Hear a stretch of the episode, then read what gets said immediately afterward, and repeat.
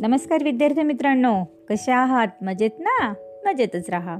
कथा ऐका आणि त्याचबरोबर अभ्यास देखील करा. दालन संस्कार कथांच्या या माझ्या नवीन उपक्रमात मी माधुरी पाटील शाळा मोडाळे तालुका इगतपुरी जिल्हा नाशिक.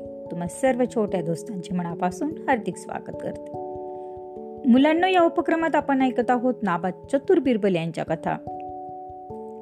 चला तर मग सुरू करूयात आजची नवीन कथा. कथेचे नाव आहे अखेर खोट्याचे तोंड काळे झाले. एकदा बिरबल दरबारात येताच बादशाने त्याचे लक्ष एका इसमाकडे वेधून बिरबलाला विचारले बिरबल तू या गृहस्थांना ओळखतोस का? त्यावर बिरबल म्हणाला हो हे तर सावकार कवडीमल चुंबकमल.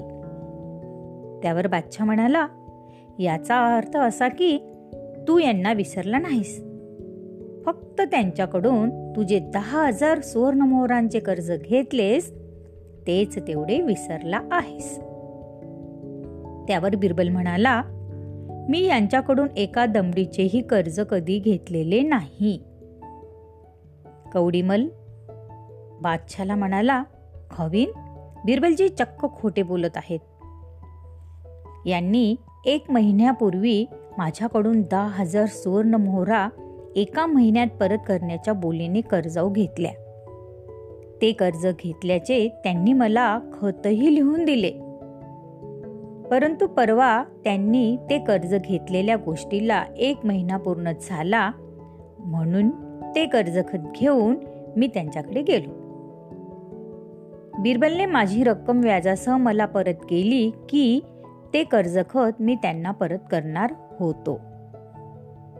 पण बिरबल यांनी तो कर्जखदाचा कागद माझ्याकडून ओढून घेतला आणि जाळून टाकला. कागद पूर्णपणे जळून जाताच ते मला म्हणू लागले मी तुझ्याकडून कर्ज घेतलेच नाही. त्यावर बादशाह म्हणाला तुमचे कर्जखत बिरबलाने जाळून टाकले हे पाहणारा एखादा साक्षीदार आहे का? त्यावर कवडीमल बादशाला म्हणाला एक का? दोन साक्षीदार आहेत. खवीन आपल्याच दरबारात असलेले कावरा खान आणि बावरा खान हे दोन सरदार त्यावेळी माझ्यासोबत बिरबलजींकडे आले होते. ते माझ्या बाजूनी साक्ष द्यायला आताही माझ्याबरोबर दरबारात आले आहेत. सावकाराचे हे उत्तर ऐकून बिरबल खो खो हसू लागला. ते पाहून बादशाह रागाने म्हणाला बिरबल तू दुसऱ्याकडून घेतलेले कर्ज बुडवतोस आणि वर हसतोस? त्यावर बिरबल म्हणाला खवीन सपशेल खोटे बोलणाऱ्यांना हसू नको तर काय करू?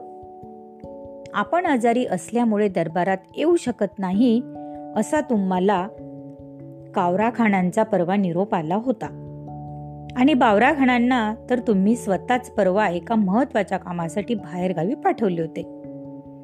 ते सकाळी गेले ते रात्री परत आले. मग ते दोघे या कवडीमल सावकाराकडे माझ्याकडे आले. कसे? आणि त्यांनी मला कर्जखत जाळताना पाहिले कसे? बिरबलाचा हा बिनतोड सवाल ऐकून कवडीमलचा चेहरा एकदम पडला. आणि कावरा खान आणि बावरा खान यांना तर खामच फुटला.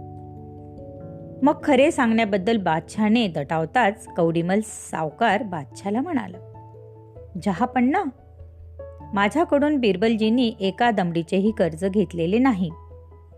पण तू बिरबलाविरुद्ध दहा हजार सुवर्ण मोहरांचे कर्ज बुडविल्याचा खोटा दावा केलास तर आम्ही तुला प्रत्येकी पाच पाच हजार सुवर्णमोहरा देऊ असे या दोघा सरदारांनी मला सांगितले. आणि म्हणून यांच्या नादी लागून मी बिरबलजींवर असे कुभांड रचले. सत्य परिस्थितीत लक्षात येताच बादशाने लोभी कवडीमल याला त्याचप्रमाणे बिरबल द्वेष्ट्या कावर काबरा खान आणि बाबरा खान या दोघांना प्रत्येकी पाच हजार सुवर्ण मोहरात दंड ठोठावला. ती रक्कम त्याने बिरबलाला बक्षीस म्हणून दिली.